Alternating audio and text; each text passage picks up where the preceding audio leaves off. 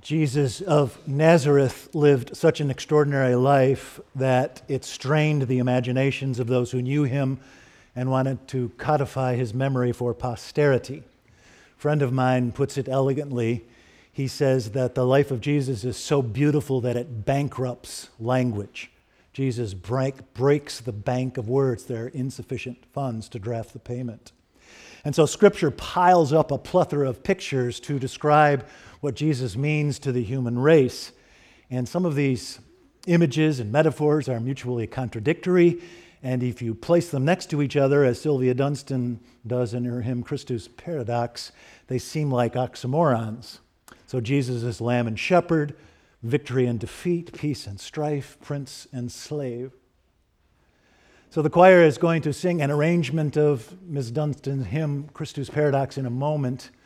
And I know how easy it is to get lost in the beauty of the music, but I hope this evening you'll attend as well to the meaning of the poetry and learn something new about our Lord. And I hope this spiritual experience will be as rich for you as it has been for me as I've studied this beautiful piece of music. First, the lesson from the evangelist, St. John chapter 1. John writes, In the beginning was the Word, and the Word was with God, and the Word was God. All things came into being through him, and without him, not one thing came into being. And what has come into being with him is life, and the life is the light of all people. And the Word became flesh and dwelt among us, and we have beheld his glory, glory as of a Father's only Son, full of grace and truth. Pray with me. May the words of my mouth and the meditations of our hearts be acceptable in thy sight, O Lord, our rock and our redeemer. Amen. the paradox Sylvia Dunstan repeats most frequently in her hymn Christus Paradox is the everlasting instant. She says it four times. It's a paradox, a moment that lasts forever, the everlasting instant. But what I think Ms. Dunstan means to say is that in an instant, in a life which was really no more than a blink of an eye, just 30 years, the vast span of eternity stretched out before the human race. He had a name, he had a face, he had a birthday in a hometown. He wore a tool belt and work boots. He laughed and he cried, he lived and he died. And to look at him, there was nothing that would tell you there was anything extraordinary about him. Just an ordinary carpenter. But then to hear him speak, to feel his touch, to look over his shoulder as he faced down the powers that threatened to crush the little, the last, and the lost. It was as if we were looking into the heart of God in this brief instant, this blink of an eye, these 30 years. In the beginning was the Word, says St. John, and the Word was with God, and the Word was God. All things came into being through Him, and without Him, not one thing came into being. And what's come into being with Him is life, and the life is the light of all people. And the Word became flesh and dwelt among us, and we have beheld His glory, glory as of a Father's only Son, full of grace and truth. 30 years, just a fleeting moment.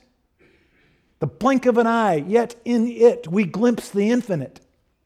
In him, the metaphysical became physical, the abstract became concrete, the ineffable material. It's so local, it's universal, yes? Who's read R.J. Palacio's novel Wonder or seen the recent film with Julia Roberts and Owen Wilson? One of those rare occasions where the movie is as good as the book. Wonder is about 10 year old Augie, whose facial deformity turns fifth grade into a terrifying adventure. And you know what my favorite moment in the story is? Remember the high school play? Via, Augie's older sister, is playing Emily Gibbs in the high school play, Thornton Wilder's Our Town.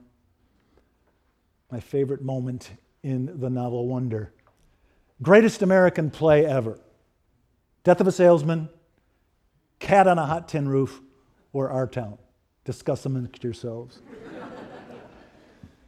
Since it was written in 1938, Our Town has never ever once gone on hiatus. Pulitzer Prize, 1938. Grover's Corners, New Hampshire, may be the most famous town in America that never existed. It's so local, it's universal. The Webbs live next door to the, uh, to the Gibbs. And are there any names more American than Webb and Gibbs?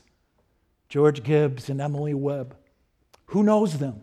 Nobody and everybody. In our town, says one drama critic, Thornton Wilder finds eternal truth in a brief moment of time and space. In Grover's Corners, Thornton Wilder shows us the Alpha and the Omega of human existence. The stage manager tells the audience, This is the way we were in our growing up, and in our marrying, in our living, and in our dying.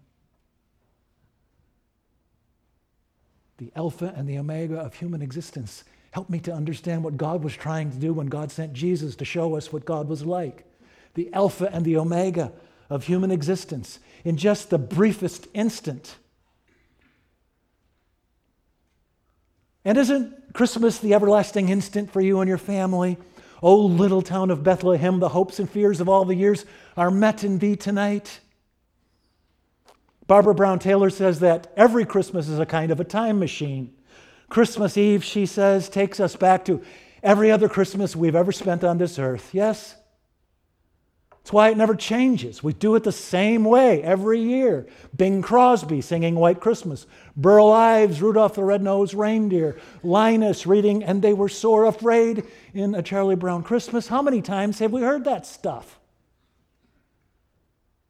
It's a time machine. I'll be home at Christmas if only in my heart we sing wistful. We get wistful at Christmas. Isn't that the right word? Trying to recapture a lost past so valiantly every year. Trying to recapitulate we've known since we were children. And even the children are wistful at Christmas. Even children who have so little past to live off of, they get wistful.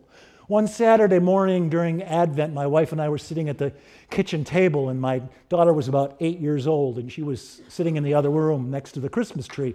And she was concentrating as intently as I've ever seen her concentrate on anything. She was writing a list, a list of all the traditions that are mandatory at my house, so that not one of them would be forgotten. So, number one, drive an hour across the Connecticut countryside, over the river and through the woods for a hayride and Christmas tree harvest. Number two, decorate the tree with all 24 Snoopy ornaments. Check. Number three, listen to John Denver and the Muppets every day, all the time, without cease. John Denver and Ralph, the piano playing dog, singing, I'll Be Home for Christmas.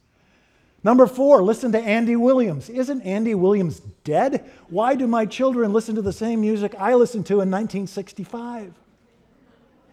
Number five, watch Home Alone when you get home from church on Christmas Eve. I don't go to bed till four o'clock in the morning on Christmas Day, but it has to be done. It's obligatory. She was writing a script, a business plan, a Christmas agenda, so that not one thing would be left out. And while she's compiling this list, unmindfully, quietly, she's singing Silent Night along with John Denver and Gonzo and Scooter and Kermit. And my wife says, That's so cute. And she begins to weep. And the memories of the past and the hopes of the future prism into a rainbow.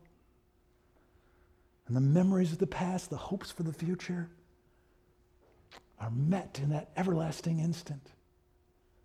Don't you know?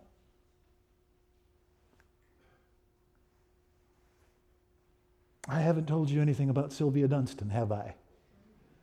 I've told you that she's from Canada, but did I tell you that she was born in 1955 and raised in the Salvation Army and studied music with the nuns at the local convent?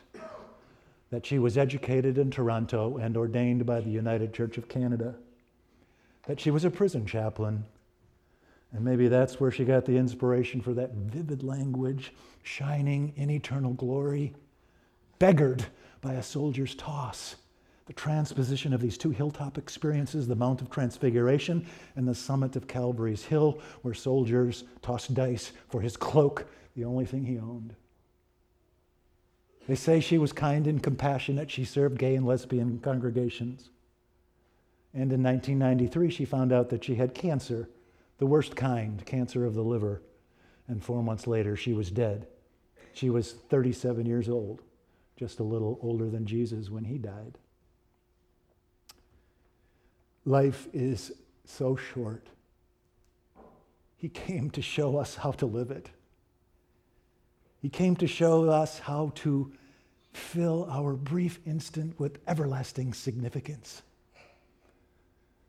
He came to show us that the meaning of our lives does not begin with our birth nor end with our death, but goes on and on and on, held dear next to the heart of God who created time in the first place. And so, my wish for you this Christmas is that you will have just one moment when you watch your child compiling her Christmas business plan and hear her singing Silent Night. And the only proper response is to weep. Just one everlasting instant. A joy beyond the walls of this world, more poignant than grief.